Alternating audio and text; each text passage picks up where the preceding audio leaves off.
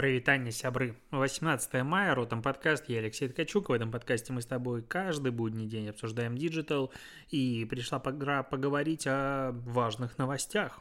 Помнишь, вчера буквально я рассказывал о том, о моем отношении, точнее, к переработкам, что мне они не нравятся, особенно когда они бесплатные, и что там куча россиян постоянно перерабатывают. И тут вышло исследование буквально после того, как я записал подкаст. А, так, с этой исследования Международной организации труда, они публиковали отчет о влиянии переработок на уровень смертности.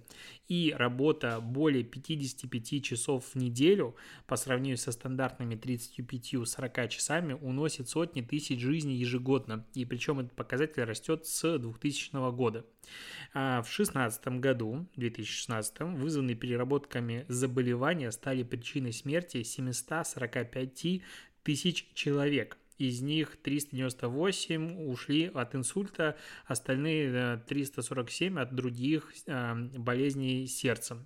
Причем э, мужчины это 72% смертей, связанных с переработкой, большая часть Южная, Восточная Азия и западная часть Тихого океана, и средний пожилой возраст, средний пожилой возраст является как бы главным катализатором.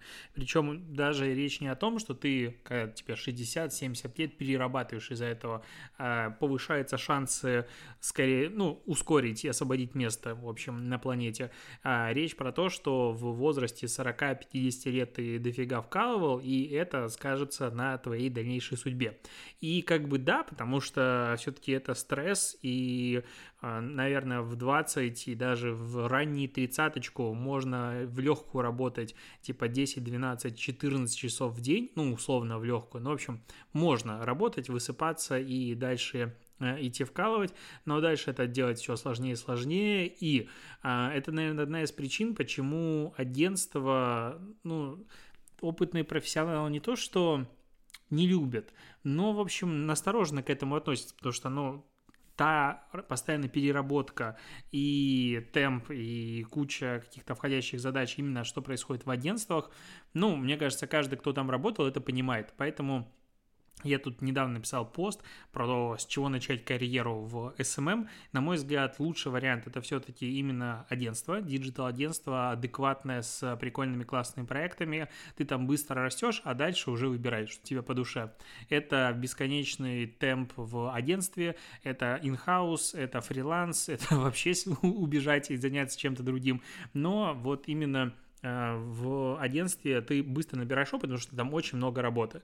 И тут сейчас у нас еще пандемия, самоизоляция, вот это вот все наложилось сверху, и если в России, как мне кажется, это не так сильно ощущается, потому что мы такие типа, ну да, самоизоляция, конечно, но при этом э, офисы работают и там комбинированы какие-то рабочие дни очень многих, то э, в остальной части мира более той, которая больше заботится о жизнях людей, назовем это так, э, у них количество рабочих часов выросло в среднем на 10% из-за удаленки, ну, то есть в неделю, то есть это минимум плюс 4-5 часов в неделю в среднем, опять же, в среднем, то есть у многих, получается, выросло больше. И, и это компенсирует тех, у кого как бы условно не выросло. И я понимаю, и это, в общем, все приводит к тому, что э, чем больше хороших э, маркетологов, тем меньше хороших маркетологов. Да? Есть такая шутка. А, Роскомнадзор отменил замедление Твиттера на проводном интернете и оставил на мобильном. Короче, Роскомнадзор тут проверил, а удалил ли Твиттер все, что обещал, и он удалил 91% твитов с детской порнографией, наркотиками, призывами подростков, подросткам участвовать в несогласованных акциях и другие. Вот мне нравится, как начинается детская порнография, наркотики, такой, блин, что за жесть, почему Твиттер там не удаляет? А потом оказывается, что еще есть призывы подросткам участвовать не в согласованных акциях и другие. А, а вот интересно, если Твиттер профиль просто говорит, типа, чуваки, надо выходить э, за нашу с вами свободу. Это призыв э, подростков к несогласованному участию в несогласованных акциях или нет? В любом случае, из почти 6 тысяч а, таких сообщений, на которые Роскомнадзор указал, осталось еще 563, и Твиттер как бы э, заслужил небольшую поблажку, и Роскомнадзор разбанил им э, скорость на проводном интернете, типа стало загружаться лучше, но в мобильном, пожалуйста, еще как бы надо погрустить. Удалите все, тогда будет э, хорошо. Соответственно, дома через Wi-Fi в Твиттере можно будет сидеть без проблем, и все у нас будет с тобой работать хорошо. Хотя, честно говоря, я особо и не почувствовал больших замедлений. Так, обсудим с тобой кейс. Это Миля, которая бытовая техника. Короче, они запустили проект, э, я вот на составе прочитал кейс. Короче, у них у то ли одной из моделей духовок, то ли у всех, я не знаю. Короче, какой-то модели духовок есть функция, по которой ты можешь э, через камеру, встроенную в духовке, смотреть на то, как бы сверху флетлеем, как готовится э, твоя еда через смартфон. Прикольная функция. А, ну, реально, меня прикалывает эта идея. И они а, решили спросить у людей, типа, ну, это же классика, надо не просто сделать прикольные креативы, а добавить сюда эмоции, драму. Ну, форма драма польза, все это мы знаем, этот креатив, точнее, а, треугольный креатив, треугольный, ну, да, три угла, форма драма польза. Ну, в общем, треугольник креативности, так это назовем. И вот сюда напихали драму о том, что люди скучают друг по другу, и вообще это у нас тут пандемия, мы далеко от всех, и вот типа те самые а, слова, которые ты хотел сказать другим. Короче, а, они взяли а, двух шеф-поваров, а, креативных директоров и всех остальных, потратили 94 часа на работу с леттерингом, 236 часов на тесты с едой перед приготовлением финальных блюд. И из, разных, из разной еды приготовили очень красивые флэтлей с леттерингом, вот так-то назовем, то есть надписи типа «Пекусь о тебе». Так вот красивенько написано, очень прикольно. «Скоро обнимемся», или «Тепло на душе», или «Не могу без тебя», или «Что тут?» А, таю от любви. А, безумно красивые получились блюда, ну то есть сверху снято, буквы вырезаны, очень-очень круто, это будет использовать везде, они сделали классные креативы, там их амбассадоры будут это форсить, и ролик такой милый, ты это смотришь, такой, блин, как классно, потом смотришь, что это дело 28 человек, состав творческой группы, охренеть, сколько людей, но тут, ну, типа, со стороны клиента, директор департамента маркетинга, а, начальник отдела маркетинговых коммуникаций, менеджер по маркетинговым коммуникациям, менеджер по организации маркетинговых мероприятий, руководитель категорийного маркетинга и еще шеф-повар, амбассадор бренда. Это просто вот со стороны клиента 6 человек были заняты в этой компании.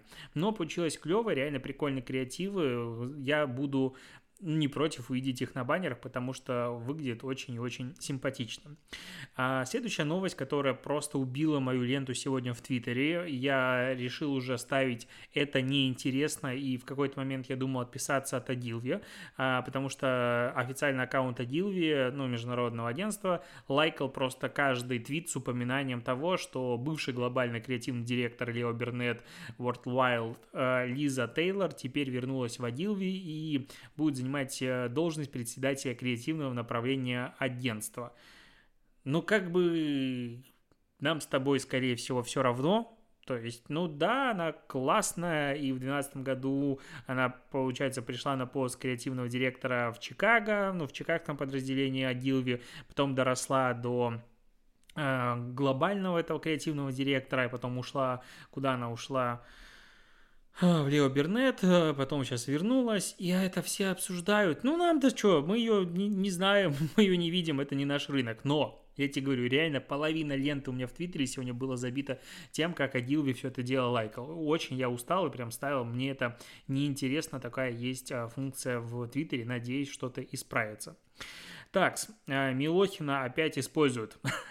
как тебе такой заголовок?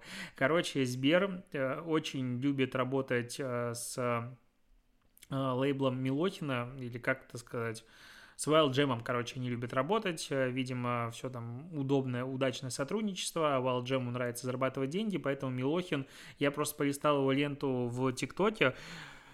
Но я понял, что я, знаешь, не вырос и даже не повзрослел, а просто из другого мира. То есть это абсолютно не мой контент. Я понимаю, что подросткам он заходит и вообще не осуждаю. То есть я не хочу быть тем старым пердуном, который вот, дегенеративный контент. Но как бы для них я понимаю, что нормально. Я считаю, это, да, таким странным видом контента, который я не готов потреблять ни при каких условиях, ну, то есть это может быть пыткой просто, фактически. Я уже отвык, что в ТикТоке бывает вот такое кривляние странное. А моя лента ТикТок абсолютно про другое, но в любом случае у него огромная аудитория и странная интеграция, их пару посмотрел, это прям откровенно странно, но я с ТикТоком не работаю, честно говоря, поэтому мне сложно судить, насколько это адекватный креатив, миллионы просмотров есть, значит все клево. И к чему я говорил? К тому, что Сбер э, забрендировал и, видимо, снял ну, большую компанию с Милохиным. И, короче, сделали клип «Везде топ» называется. Э, типа, если нет вопросов, деньги это мусор, что-то деньги это вкусно, говорит, что если нет вкуса, то деньги это мусор. Вот такой несложный припев. Я сейчас начинаю говорить, как будто бы какие-то государственные СМИ пропагандистические. Короче, дичь. А, креатив, э, ну, как бы клип для молодежи. Сбер пытается молодиться, Сбер пытается быть везде, а, что смотрит э, сейчас подрастающее поколение 13-14 лет. И так как Сбер, очевидно, не хочет уходить с рынка в ближайшие лет 10-20, то он просто инвестирует в э, дальнейшее, ну, в молодежь. И делает, по сути, абсолютно правильно. То есть у него хватает ресурсов сейчас для того, чтобы инвестировать с очень отдаленным э, возвратом, назовем это инвестиции. И то, что Сбер кажется молодежным, мне кажется, ну, типа, да, первые разы, первые какие-то а, компании, первые креативы казалось, чего Сбер, вот этот вот банк с столетней историей, назовем это так, лезет в ТикТок, то сейчас это уже кажется уместно, и Сбер выглядит а, в ТикТоке достаточно здорово и, ну, адекватно, мне кажется, релевантно. Но в любом случае, вот здесь они сделали клип. А, я тут зашел на канал Wild Jam, посмотрел, сколько клипов Милохин выпустил за последний месяц, и там кто-то пошутил в комментариях, что э, клипы выходят чаще, чем я выхожу из дома. Но это очень похоже, честно говоря, на правду. А для обычного моего графика, не пребывая в Минске, то я действительно выхожу из дома, возможно, примерно столько же, сколько у Милохина за последнее время вышло а, клипов. Ну, возможно, во мне говорит зависть. Так, э, тут вышла очередная подборка топ-20 самых залайканных фотографий в Инстаграм за все время. Вот прям за все время. И прикольно, что из 20 самых популярных постов за все время. 8 убили Айлиш.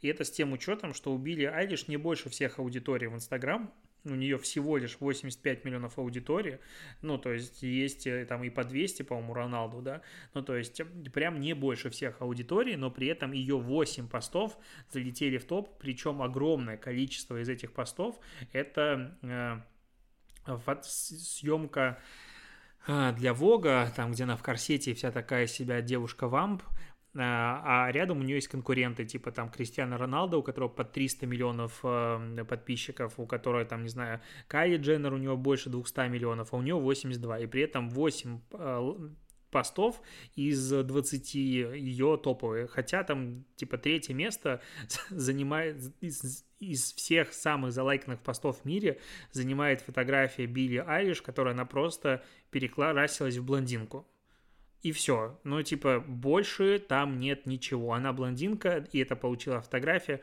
22 и 987 тысяч лайков. 22 миллиона 987 тысяч лайков. Охренеть. А, но при этом, конечно, лидерство занимает пока а, яйцо, а, ну, которое ты, ты помнишь. Даже интересно зайти посмотреть, сколько там... А, тут, господи, сколько постов оно выпустило уже про а, здоровье это ментальная. Ну, в целом, очень правильный, наверное, контент, но уже не такой интересный, очевидно, но это был безумный взлет. Так, у яйца 55 миллионов лайков. И один среди моих них тоже мой. 55 миллионов лайков. Но тут даже и дальше идет 55, потом 12,9, потом 10,5, потом 8,8, потом 7,9 и потом последние 45 миллионов лайков там, где яйцо вылупилось. Охренеть, конечно же, а, ребята бомбанули. Ну, прям кейс, всем кейсом кейс. До сих пор самый популярный пост в Инстаграм. Ну, а что еще обсуждать? Лайки чужие надо перетереть. Не деньги, что их обсуждать, как говорится, чужие. А, ну что, настала пора заканчивать а, нативную интеграцию в ротом подкасте, посвященную курсу а, продукт менеджера точнее, профессии продукт менеджера в онлайн-школе Product Life. Напоминаю, что до 31 мая скидка 45% по промокоду ROTOM.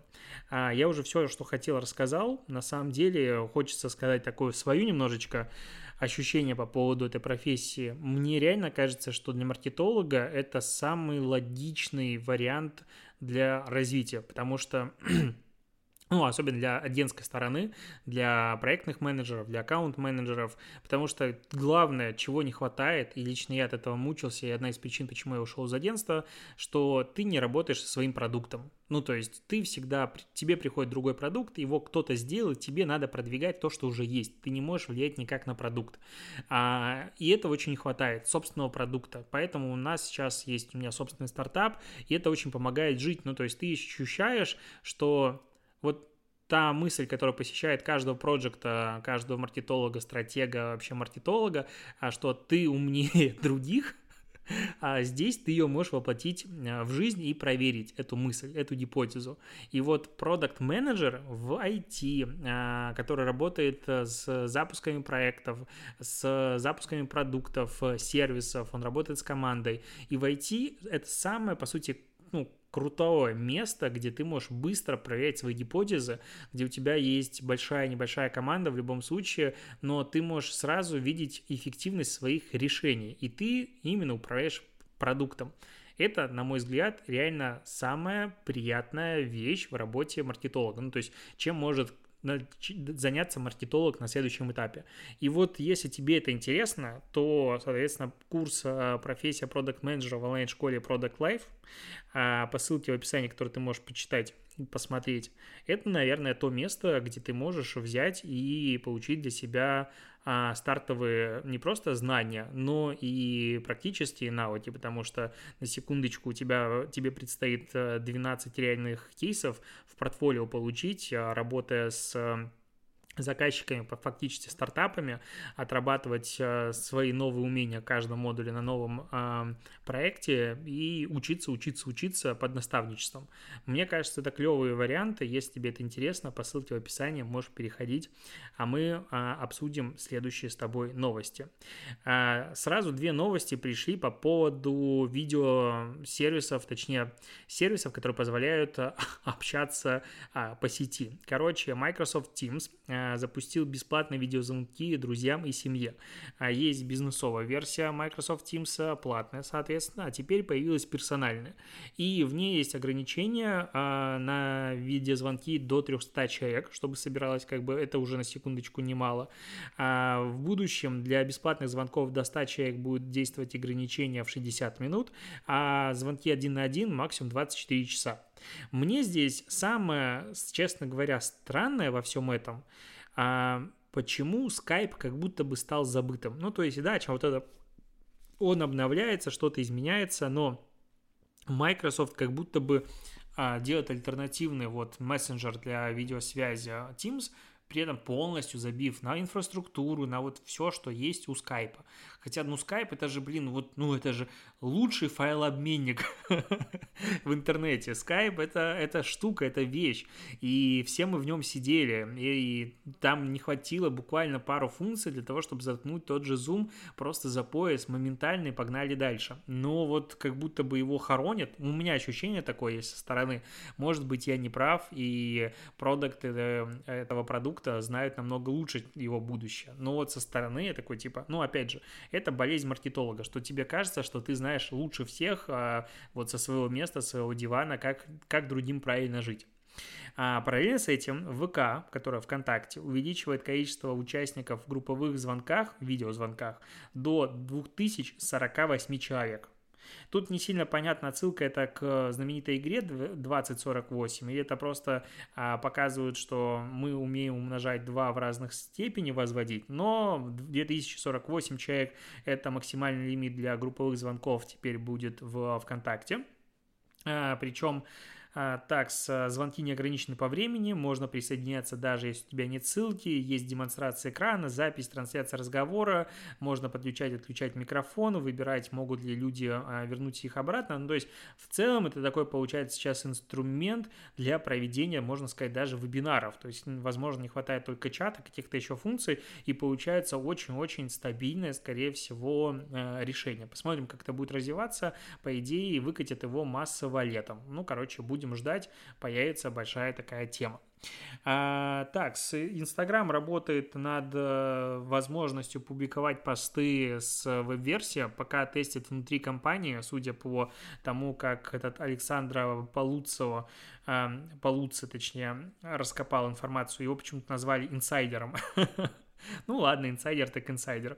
А, но это очень ожидаемая многими SMM-менеджерами функция, на мой взгляд, потому что вот чего мне не хватало в Инстаграме, раньше директа, а сейчас ну, только постить посты. Ну потому что все, я честно сижу в веб-версии инсты чаще и больше, чем в мобильной версии. То есть она у меня, в принципе, всегда открыта в браузере, я сижу, что-то там комментарии читаю, отвечаю, ленту листаю, даже истории смотрю, мне, в принципе, ок. В веб-версии я просто люблю, я, наверное, человек старой закалки, я очень сильно люблю PC, ну вот десктоп, назовем это так, короче, я люблю сидеть с компа, потому что вот я думаю, PC это некорректно, я сижу с мака. Десктоп, опять же, не совсем корректно, это ноутбук. Вот как назвать типа, ну, с ноутбука сидеть как-то некрасиво, я же с мака сижу. Короче, я люблю большое устройство, и это не iPad. Вот с него я и а, сижу. Так, а, Бургер Кинг тут запустил какую-то кампанию, в которой затроллил а, сторонников конспирологических весь, версий приготовления Whopper а. А, Бургер Кинг, короче, высмеял фейки, якобы раскрывающие правду о том, как готовится Whopper а, с фирменным дымком. И типа сидит девушка какая-то, хавает а, картоху в Бургер Кинге и говорит – я все видела. Я вообще понимаю, как это происходит. А, потому что я видела, что это жидкость, это жидкий дым. Они получают его из интернета на компьютере. И каждое утро кто-то просто окунает говядину в ее собственную маленькую дымную ванну. А, ну, короче, есть такие теории заговоров на Reddit, и кто-то обсуждает, откуда берется этот вкус дымного вопера. Я, честно говоря, вообще не могу понять прикола. Ну, то есть ну и в конце этой кампании Бургер Кинг говорит о том, что это никакая не выдумка, это мы готовим его просто на огне, тут нет никакого секрета. Я, может, тупой, но честно, а какой прикол того, что мясо приготовлено на огне? Какая разница? Ну, то есть Бургер Кинг постоянно вот это вот, меня это всегда, честно, отталкивает в их коммуникации, потому что они так часто и много заявляют о том, что мы готовим на, на, на реальном огне, ну, типа, а Макдональдс готовит на вот этой поверхности э, горячей, и чё? И, и от этого они становятся менее вкусными? Ну, какой, чё, чё, о чем вы говорите? Э, мне Whopper ы, честно, не нравится. Мне, я вообще, Бургер Кинг как-то с точки зрения вкуса, для меня он очень сильно проигрывает Макдональдсу вообще каждый из продуктов. Может, можно я скажу сейчас просто крамольную вещь, но бургеры в Макдональдсе мне нравятся больше, чем бургеры в Бургер Кинге. А, и когда Бургер Кинг просто главной своей фишкой в коммуникации постоянно уже годы ставит в том, что мы готовим на реальном огне, мне всегда интересно, а для кого-то это важно? Ну, то есть это не пытаются сделать важной вещью, типа пытаясь таким образом отстроиться от конкурентов. Вот знаешь, как там масло было раньше все подсолнечное, потом появилось масло подсолнечное, типа сюда добавили немножечко оливок, и все, капец, я хочу покупать масло подсолнечное с оливками, ну и какая-нибудь такая хрень. А, и, и ты начинаешь думать, что это как будто бы важно. Ну, если об этом пишут, значит это важно. И как на воде напишут без ГМО, потому что, ага, может на другой воде с ГМО, значит я не буду ее пить. И вот вот мне просто реально интересно, если вдруг ты об этом думал э, и думаешь, напиши мне, реально ли прет тебя от того, что Бургер готовит на а, огне, а остальные нет, допустим. Потому что, ну, это для меня, честно говоря, э, был такой большой и важный вопрос все это время. На этом буду заканчивать подкаст. Спасибо, что дослушиваешь. Услышимся с тобой завтра. Покеда.